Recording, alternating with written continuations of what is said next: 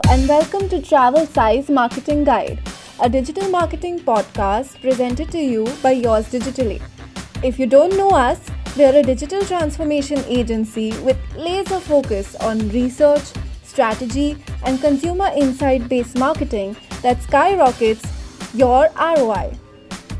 In this podcast, we'll be traversing through the land of actionable tips and tricks courtesy of highly esteemed guests who are veterans in the field of marketing.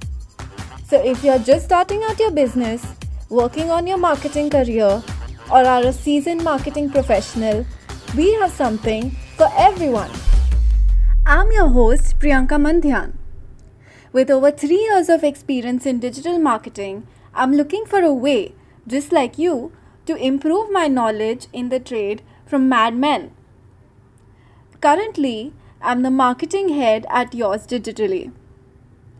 I'll occasionally be joined by my colleague, Sulagna Chaudhary, who will be co hosting the podcast.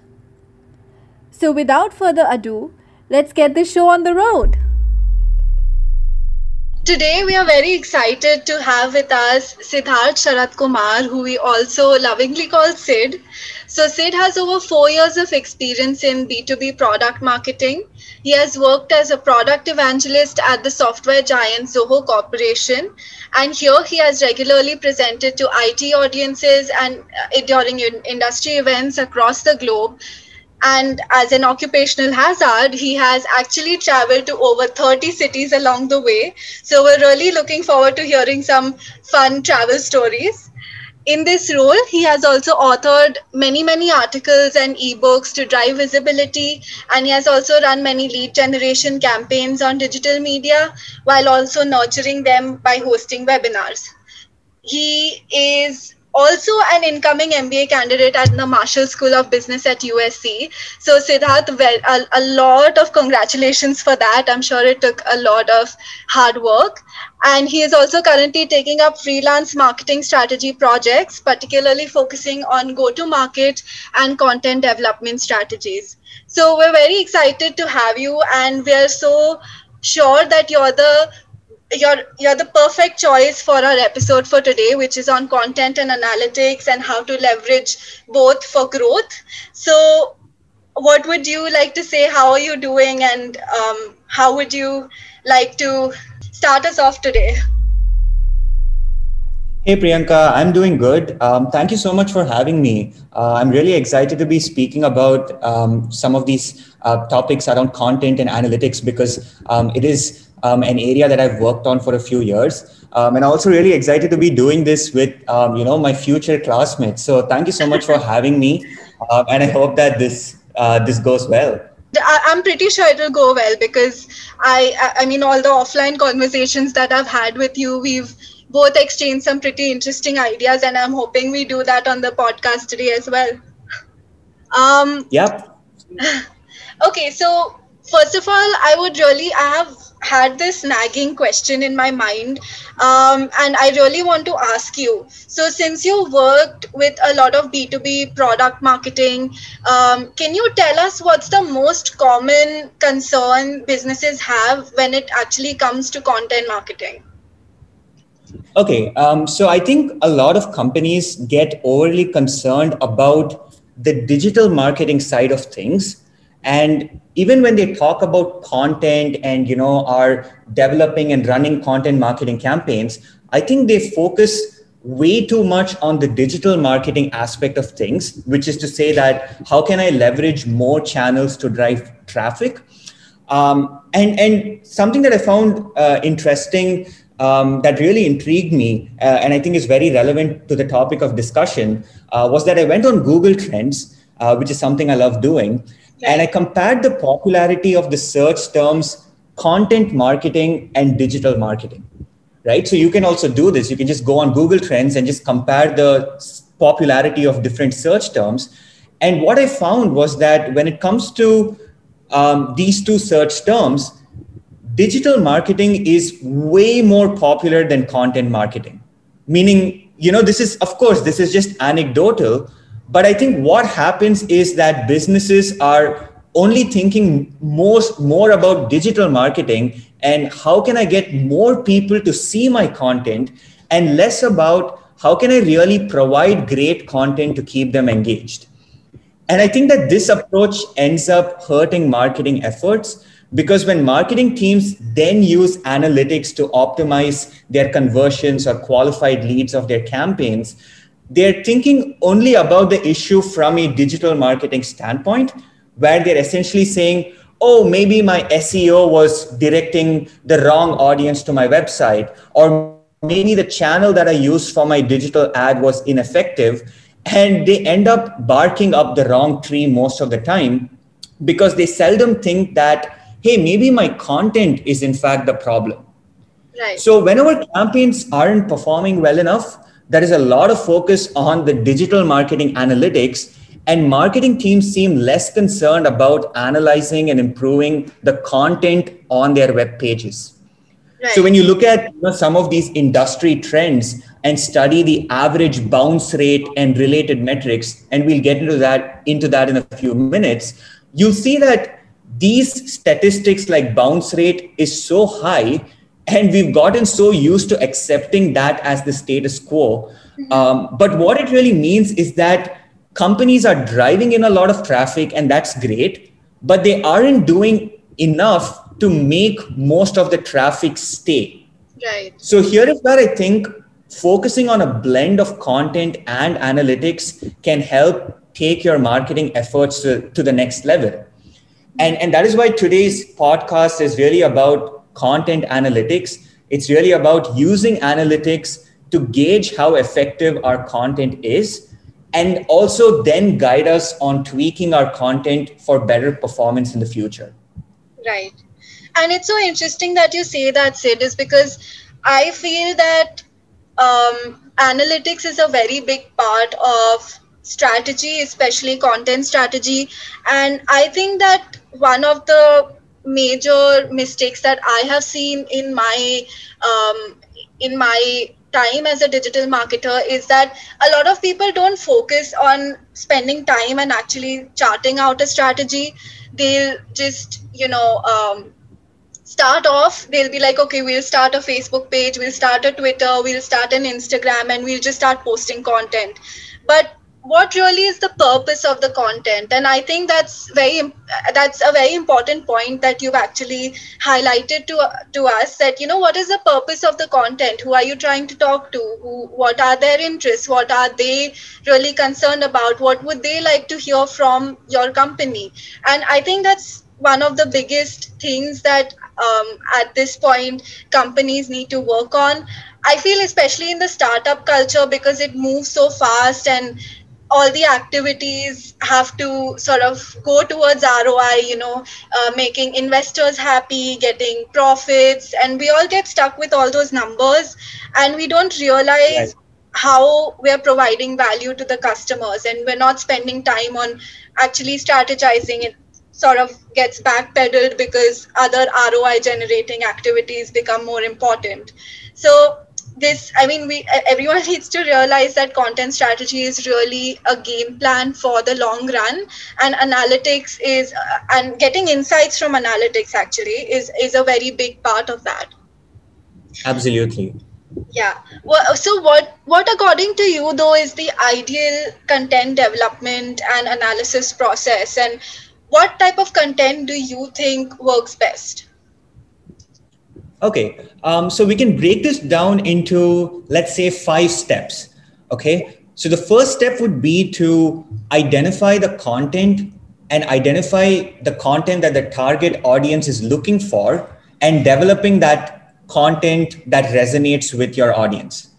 Okay, the second step would be to actually leverage different channels to reach the audience. And we'll not get into that because that is more of a digital marketing function Right. The third step would be to make the audience stay by keeping them engaged, which is to say that get them to take the next step, which may be anything from sharing the post or subscribing to a newsletter or requesting a callback. Right. The next step, the fourth step would be to follow up with the interested leads via email or any other relevant channel. Mm-hmm. And the fifth step is to constantly review the performance using analytics and keep making appropriate changes um, in, in what would be a reiterative uh, process. So, uh, essentially, when we talk about these different steps, right. the two steps where analytics can really help is in making sure that the content is engaging, which was at, which was the third step, which is once someone has reached your website, you want them to stay for as long as you can. And you can use analytics to see how well engaged they are. And the second area where analytics can help is in actually when you follow up with interested leads via email, you can gauge the response of how well are your leads engaging with the content you are sending them so that you can see if um, your conversion uh, process is effective. Right. Right. So to, to just summarize that, um, you, the, the first step was you develop, you identified and developed the right kind of content for the audience. The second step was you ran some campaign, uh, digital marketing ads and, and whatnot, and you brought them to your website. And the next step was to keep them engaged in your website. And the next, the step after that was to keep them engaged via email or you know off once they leave your website after leaving their um, details. Um, and analytics is really helping you in those last two stages to make sure that the content you're delivering to um, your audience is actually working. So which brings us to the question of what content works best. Um, and and in my experience i had a colleague um, who who'd worked in this industry for for um, almost three decades, um, doing something similar to what I was doing on presenting about um, IT solutions to, um, uh, to to IT managers across the globe, right. and and he told me this one line that really stuck with me, uh, which was, "Don't try to sell your product, but rather offer a solution to a problem." Right. right. So, and I found that to be really powerful in the way I went about developing content. Because we need to give the audience that feeling of, aha, this is exactly what I was looking for. Mm-hmm. You know, so and, and I used to give this this rather silly example to um, to to some of the marketers that I worked with on on how to go about developing content. Um, so just just imagine that we are running a small business, a chain of stores that sells organic fruits and vegetables and smoothies. Right. Um, and if we were to market this brand, um, there would essentially be two ways we could do it. Uh, one of them being saying that you know we are the best, we have the best organic produce, we have high quality ingredients. Mm-hmm. Um, you know we we simply have the best fruits and vegetables that are. Or a second way to go about this would be to you know think about what kind of people might actually come to us in terms of who might our audience be right. and maybe we find that oh maybe um, people who you know want to manage their weight are interested in trying out some of these exotic um, fruits and berries and we might now want to develop a marketing campaign around something like you know five berries or fruits that can help you achieve your weight goals and right. then when our target audience is actually you know searching on the internet for a solution to their problem wherein they're trying to identify such fruits and berries they end up stumbling on our page on our article and they go aha this is exactly what i was looking for.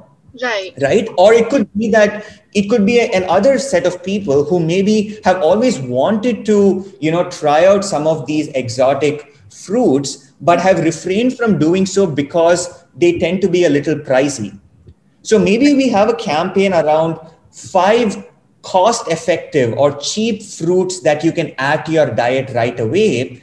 And then this target audience of people who weren't buying because they they just thought this was going to be too expensive for them maybe they were just searching for you know i want to find something that is affordable fruits that are healthy that i can afford mm-hmm. and then they stumble upon our campaign they might again go aha this is exactly what i was looking for right, right? so this this way of marketing um, is is what uh, is what we refer to as evangelizing, where we are we are not really you know being salesy and saying that oh buy our products, we have the best products, but we are trying to understand what is it that our customers are looking for, mm-hmm. and then providing them content that can actually help them with their evaluation. So we are actually helping them by saying, hey, you know these fruits could be good for you. Why don't you read more about it?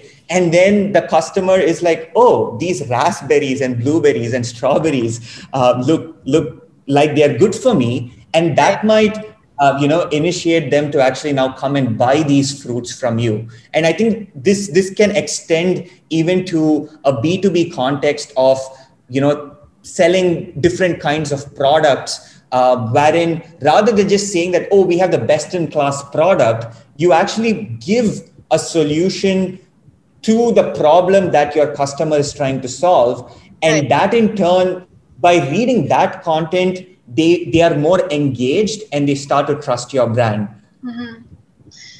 yeah I, I completely agree with you especially about the part about um, you know providing a solution to your customer regarding the problem that they are facing.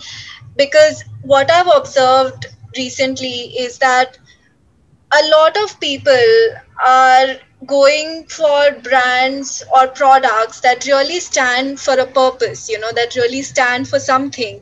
I was just recently actually watching a show on netflix called the bold type. I'm sure a lot of people um, have been watching that show recently. Um, so it's about this magazine house and um, it's loosely based on the cosmopolitan magazine and they talk about you know the employees there the writers and how they are so driven by everything and how they have such a loyal customer base only because they stand for women and feminism and they actually you know promote um, themselves as you know the good kind of feminists because there could be many types of feminists right? So they they'll even call on some of the feminists who you know who are actually not um, living up to the word per se. Um, so basically, what I figured from that was that people were loyal to that because they were really loving the kind of content that was coming out of, um, you know, a very proper brand promise, a very proper brand strategy, and a very proper brand positioning. So I feel like you know sorting out your brand positioning at the very beginning is a very good strategy i would say. And in fact Paper Boat is doing something like that. They always wanted to promote nostalgia and having to go back and you know look back on some of the amazing drinks you used to have as kids whether it was kokum sharbat or like coconut water or lime juice. You know you just enjoyed something that your mom and your or your grandmom or someone in your neighborhood made for you. And they actually that actually comes through in their content so well and that's why so many people relate to the brand. So um, also from a b2b perspective i think hubspot is doing really well in this. Um, so recently what happened with hubspot was that um, i was going through their website and i actually came across their vision statement and one line from their vision statement actually really stood out to me.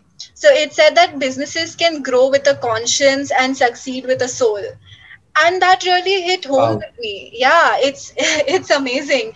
Because if businesses think of themselves as um, change makers in the society and um, have a real purpose and they are actually solving real problems just like you said um, there will never be a problem attracting customers. And um, i saw that with hubspot. I mean um, I was checking out a lot of their content and they sent me an email saying that, hey, Priyanka, we see that you're checking out a lot of our content on our website.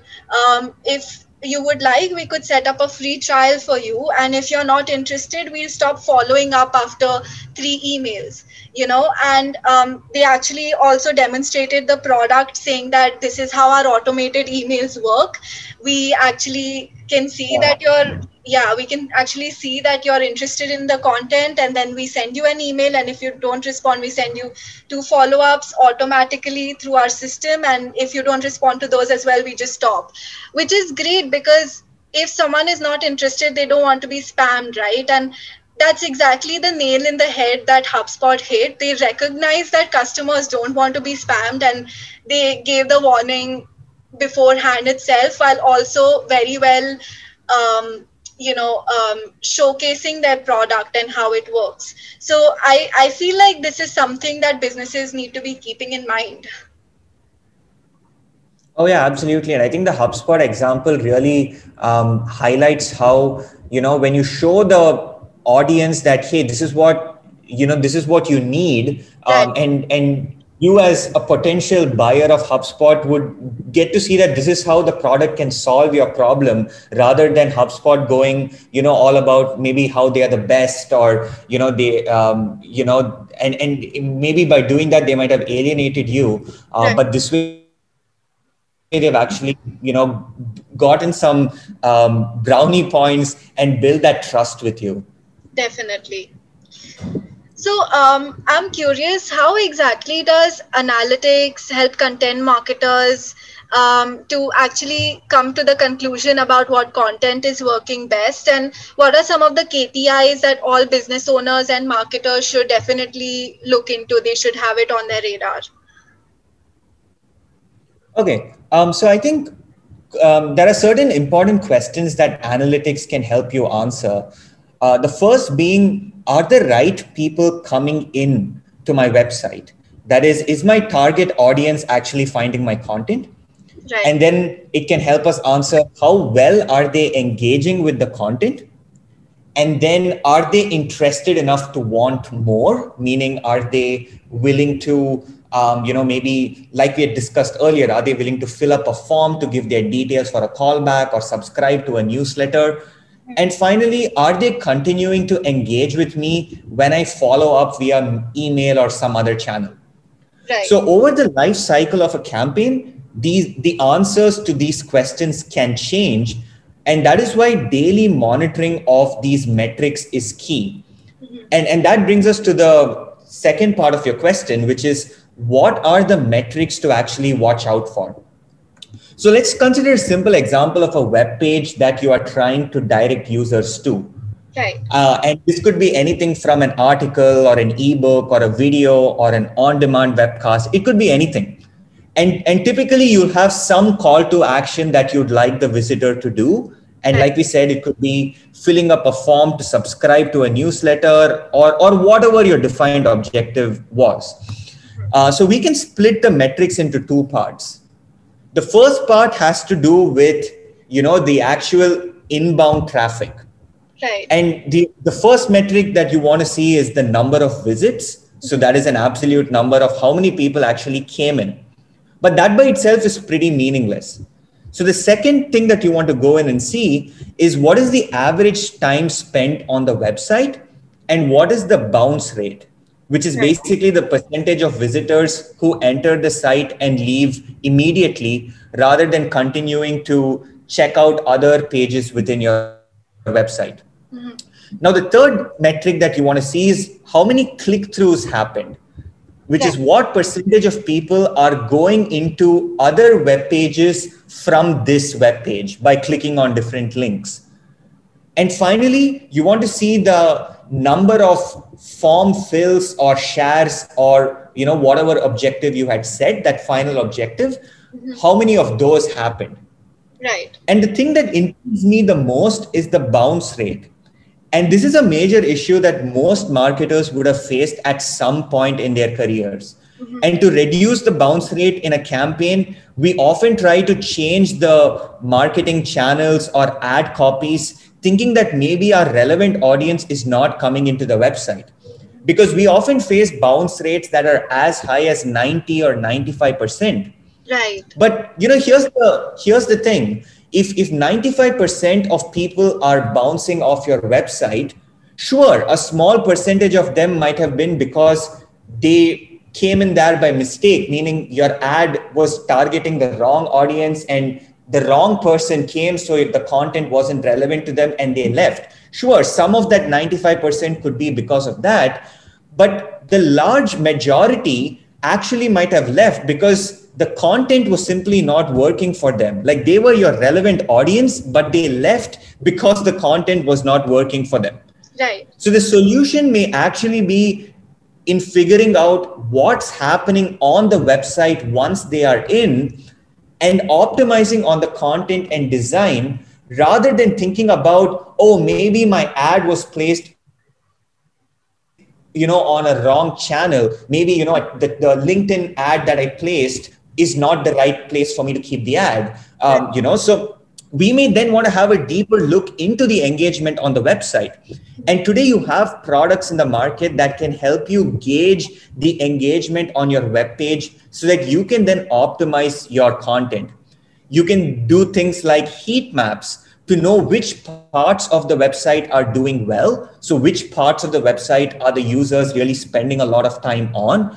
You can actually um, deploy A B tests of different versions of that same web page to find out which design and content work better.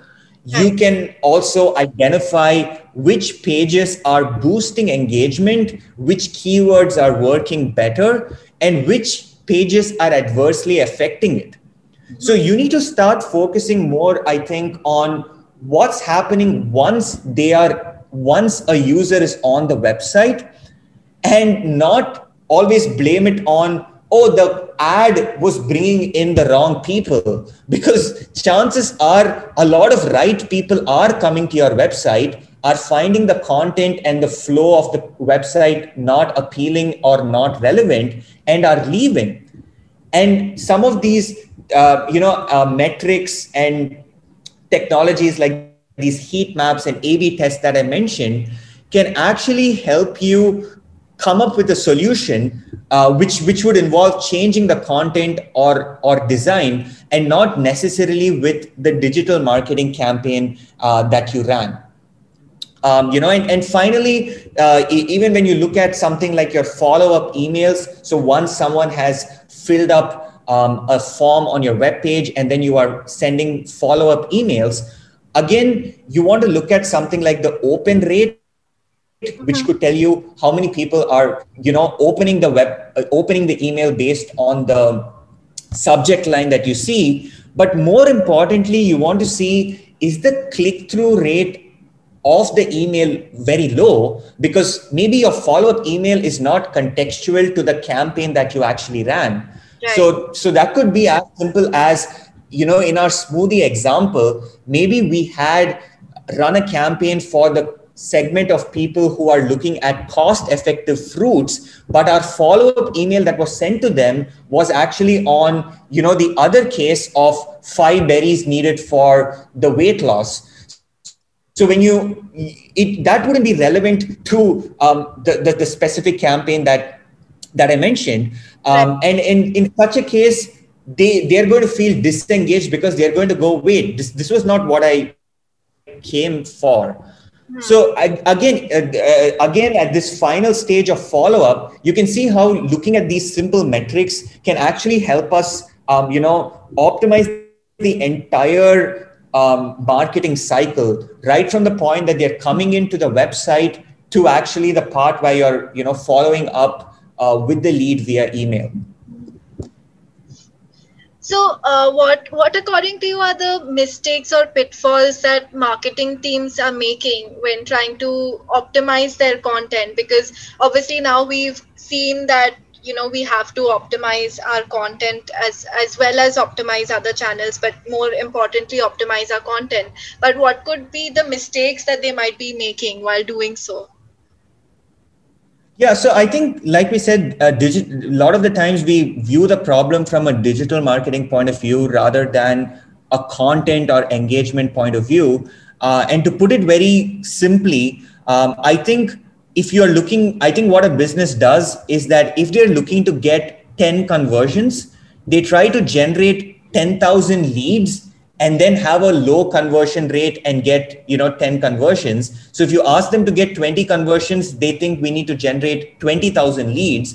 But in reality you know maybe the problem is not in how many leads you're generating but really you could do the same thing. Maybe you just generate 1000 leads and then figure out a way by which you can convert 50 or 100 of them. Mm. um, and and you know so that that can happen only if you're focusing on the content and analytics because you can always generate more leads by running more ads and, and increasing the spending. But that funnel of actually converting those leads is the tougher part. And i think a lot of the times businesses make the mistake of taking the easier way out where they think oh let me just get more leads into the funnel so that a few more will convert. But they're actually missing out i think on a bigger opportunity of improving the conversion rates. Right. That that makes a lot of sense. And since we've been speaking so much about content marketing and how to optimize content um, i also think that psychology um, of your consumers plays a really big part of that. And I've also seen that you are a big fan of um, consumer behavior or human behavior in general, and and mostly psychology. So, what role do you think? Um, these factors play in content and how can we analyze it through analytics i think you know um, the psychology is definitely going to drive the decisions, including buying decisions of any um, customer. Um, and in particular, I just want to talk about one bias that we all have, uh, which is called the halo effect. Which loosely means that our first impressions about something can influence our complete opinions about that thing. Right. And if that impression, that first impression is positive, then we may view other aspects of that person or thing positively so normally we see that if you know a very exuberant speaker goes up on stage and really captivates the audience in the first 30 seconds we are quite likely to view everything that they say for the next 1 hour very favorably because we formed a very good first impression in that in those first 30 seconds right. uh, and you can see how this is very closely related to the idea of a bounce rate on a website so when someone first comes into your website, and if they don't have that, you know, that aha, this is what I was looking for moment that we um, discussed earlier, if they don't have that in that first 15 seconds, their first impression about your website is that ah, this is just you know some just another product. But if they uh, on the contrary if they if they got exactly what they were looking for so if the person who wanted to find cost effective uh, fruits and berries found exactly what they were looking for in those first 10 seconds when they came onto your website if that is the first thing that they saw that they're just going to view everything else favorably so right. because first impressions matter so much we need to make sure that our websites are optimized to have a very low bounce rate, which means that the content has to be really relevant um, and and what you are displaying to your you know your audience is exactly what they are looking for. Right. Yeah, I think, and I also think that it goes much beyond content as well, right? I feel like, you know, the design of the website in general and also the colors that you use. So I was recently, um, I've just been revamping my website and um, what i realized is that color plays a very important role especially when um, you're actually putting down those call to action buttons you want the focus to go on that so for example you have uh, we have an e-commerce website and you have two call to action buttons. One is a buy now and one is an add to cart. Most often than not you will see that the buy now button is more in a primary color and more appealing to the eye than the add to cart button because that's where the company wants you to click right? So i also feel that design and especially if you can make your website um, look very aesthetic and um, you know you have your call to actions in a strategic place using a heat map as you had suggested knowing where people's eyes go most or where they are clicking most. You have your call to actions in those um, in those favorable areas. Um, and you know you use color wisely i think that really makes a lot of difference. In fact um, i was reading reading a neil patel article and it says that color actually increases brand recognition by up to 80% which is huge because um, i mean most of the big companies that we remember we can associate with the color right? For example if it's coca-cola we'll know it's red. If it's dell we'll know it's blue. If it's apple we'll know that you know the apple is black in color.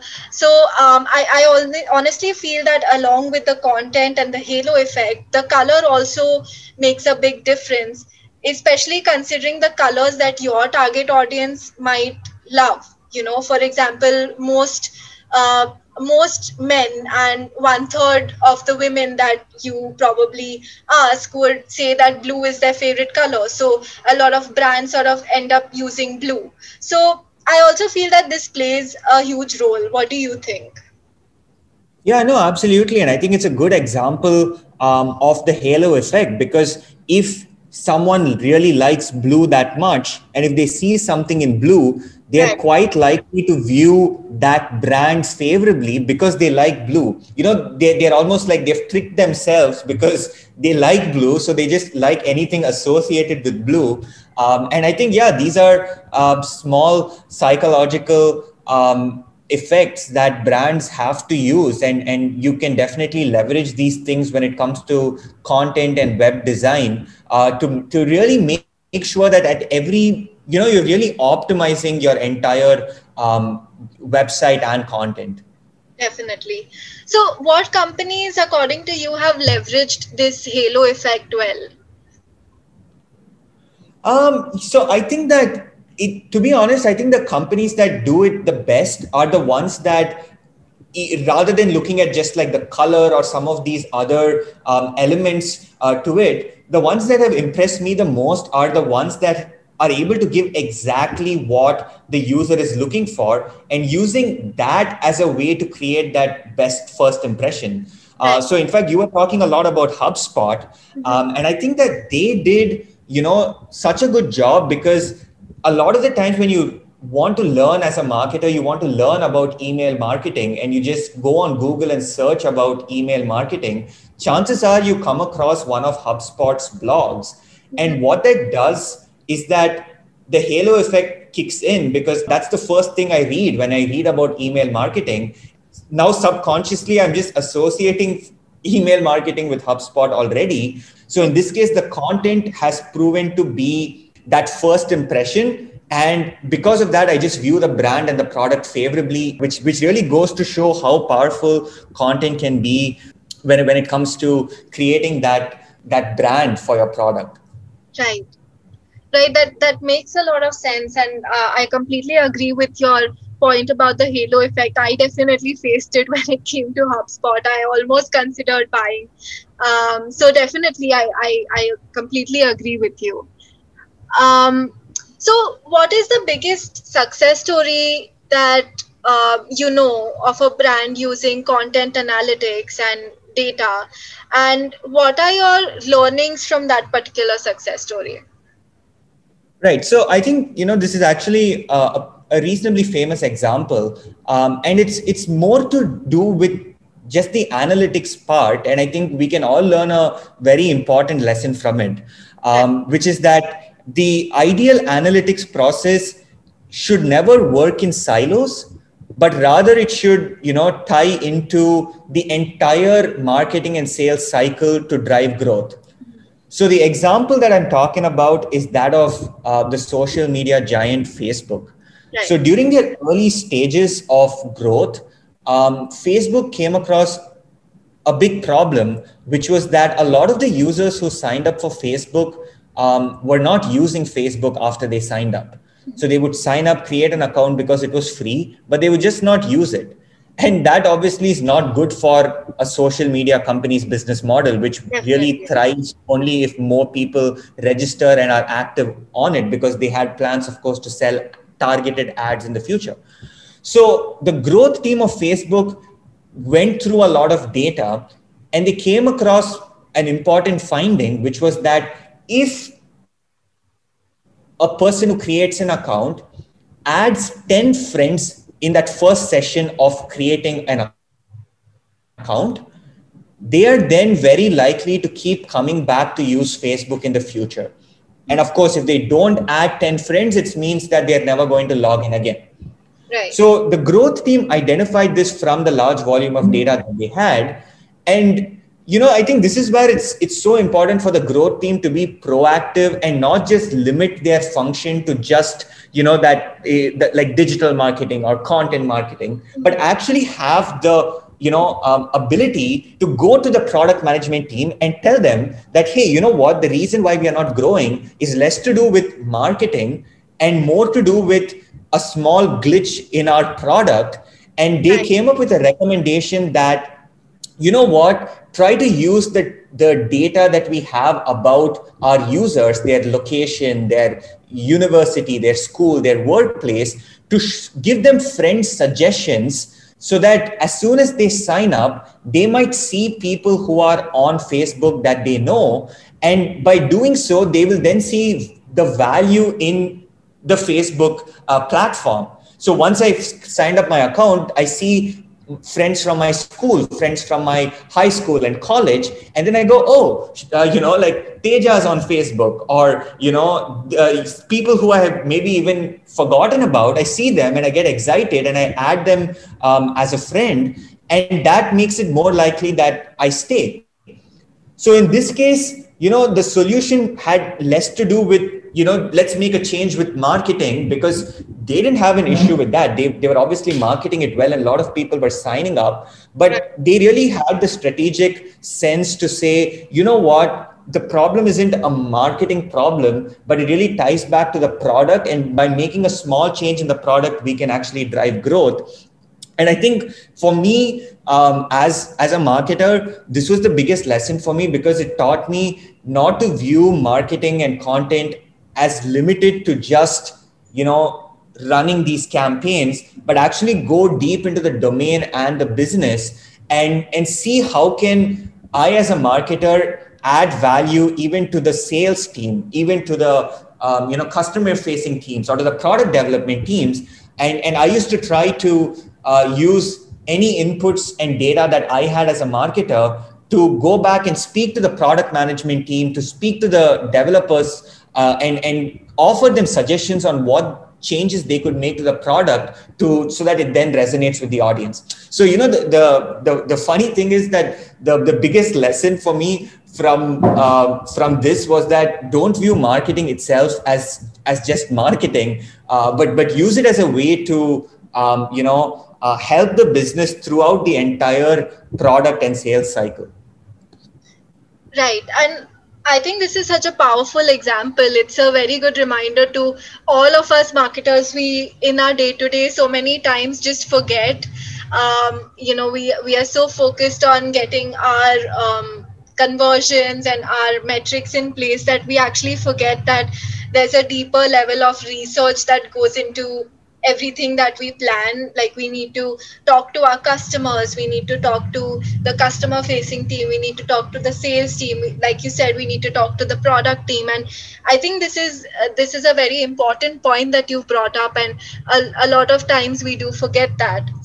So um, but apart from this learning do you want to share one more learning with us that your time in the digital marketing industry has taught you um, that you'd like to share with everyone listening to this podcast, especially brands that are trying to come up at this point? Yeah, so I mean, for sure, the example that we already discussed on, you know, how the ana- the analytics process and the marketing process must be, um, you know, tied back to the other functions like sales and product management is is definitely one lesson. Uh, but i think you know um, one thing that i learned in my time as a marketer um, was was actually that marketing itself while of course content and, and some aspects of content and branding have you know fancy or, or sexy elements to them i think the entire process of running a marketing function should be seen less as a very flamboyant thing and more as a very rigorous methodical process. Um, you know and, and i'm not trying to be old school here because uh, in fact when i got into marketing i went in as oh you know what? Marketing is all about like like fun and and you know the marketers are the are the coolest people um, in the business. And and that is true. I'm not i'm not denying that. Um, but i think you know we are cool people yeah absolutely um, but but i think that the process of marketing needs to be thought of in a very structured, methodical way. It is all about numbers. It is all about looking at insights, making informed decisions, doing things like A B testing. It is, it is not so much a gut feel thing that, oh, I think this page looks great and it will work great, but rather, okay, I think this looks great, but let me also try a plan option B, run an A B test for the first one week, and then find out which is actually performing better, and then run that going forward you know? So i think it's it's a lot of it is it's it's it should be structured it should be methodical um, and and i think yeah running that that was probably the one thing that i've learned about growth which is that you know don't view it as like you know some cool thing that we do to acquire hundreds of thousands of users but to achieve that you actually need that um, it, it is a strategic thing. It is a rigorous thing. It is not about that one line that changed the brand but it's more about the hundred lines that you tried to drill down to the one line that worked really well.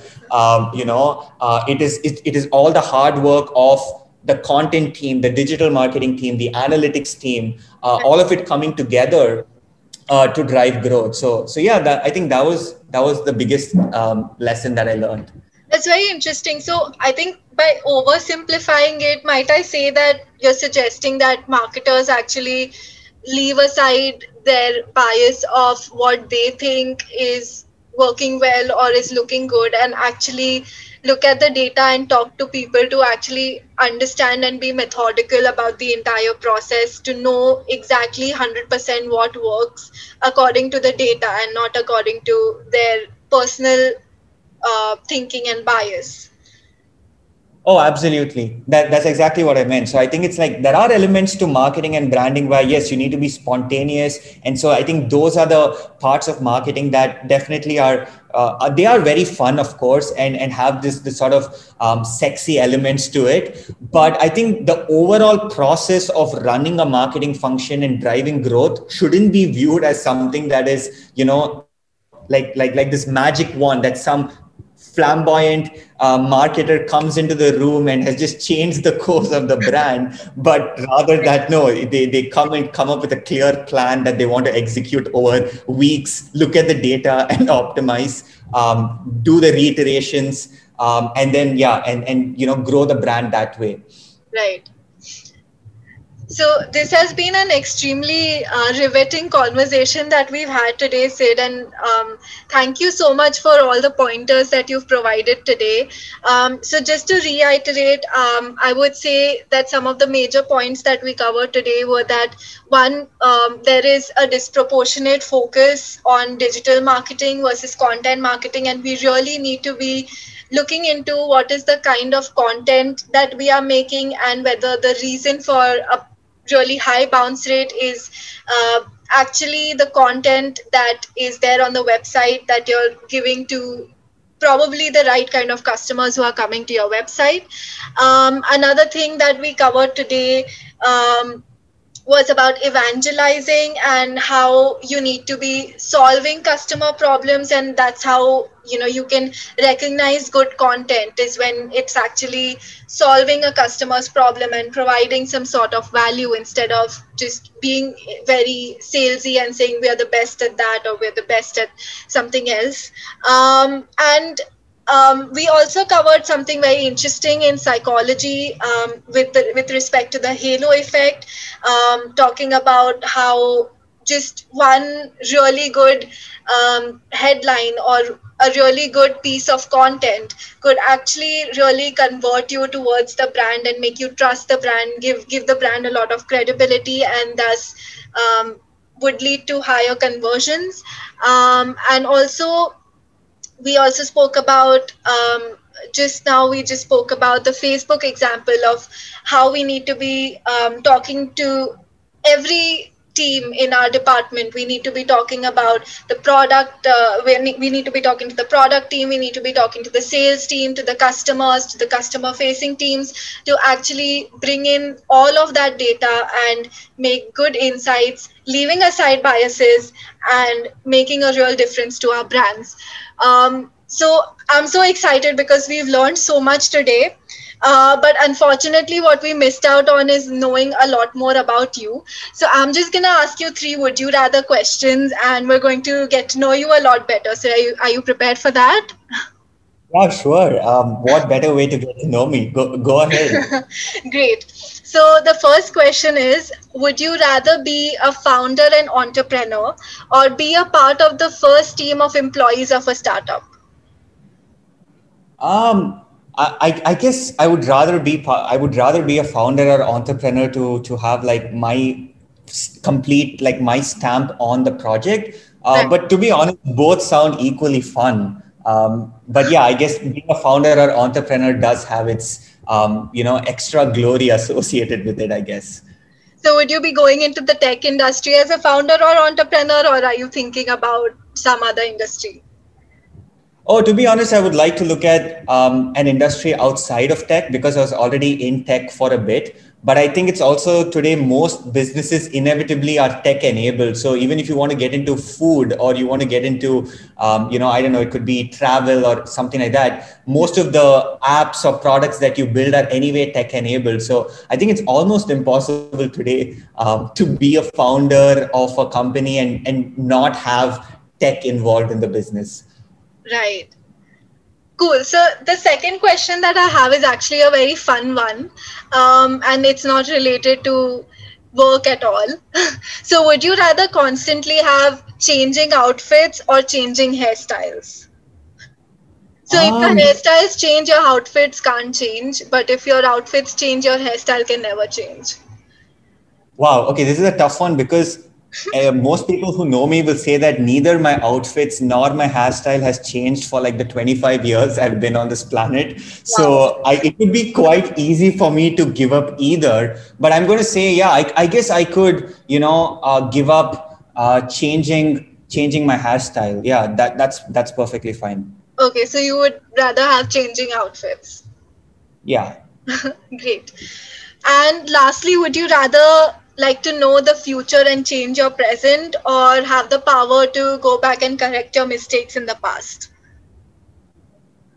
um, well, I, I'm not, I don't want to go back and correct the mistakes in my past because I feel like that, that would be like a pretty big process to begin with. It would, it would, it would take a lifetime to do that. So yeah, I'm not going to do that. Let, let, let's go with the first option.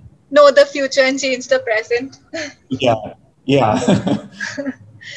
Awesome. It, it's been such a wonderful experience having you here with us, Sid, and I've had a very, very good time.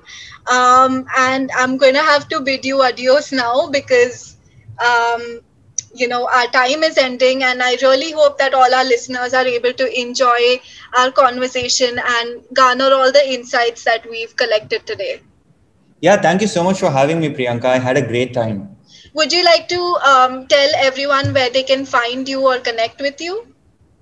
Uh, well, yeah, I'm on LinkedIn. So that's Siddharth Sharat Kumar. Um, I'm reasonably active these days. So that would be the best place for uh, anyone to reach out. So I do take up freelance projects around marketing strategy for uh, for especially for tech companies and early stage startups. So um, if anyone is looking to collaborate or work on you know growing a business at an early stage uh, you can reach out to me on linkedin. Um, siddharth space sharat space kumar is my name. Um, so yeah it shouldn't be too hard finding me. All right. Thank you so much sid and have a great day. Yeah bye bye bye. And that's it for today everyone. We hope that this episode brought you the tools you need to get closer to your marketing goal don't forget to hit the subscribe button and follow us on Instagram, Facebook, Twitter, and LinkedIn. We would also love to hear your feedback, questions, and suggestions. Send them all our way on business queries at yoursdigitally.com. That's business queries at yoursdigitally.com. Have a great day and see you next week.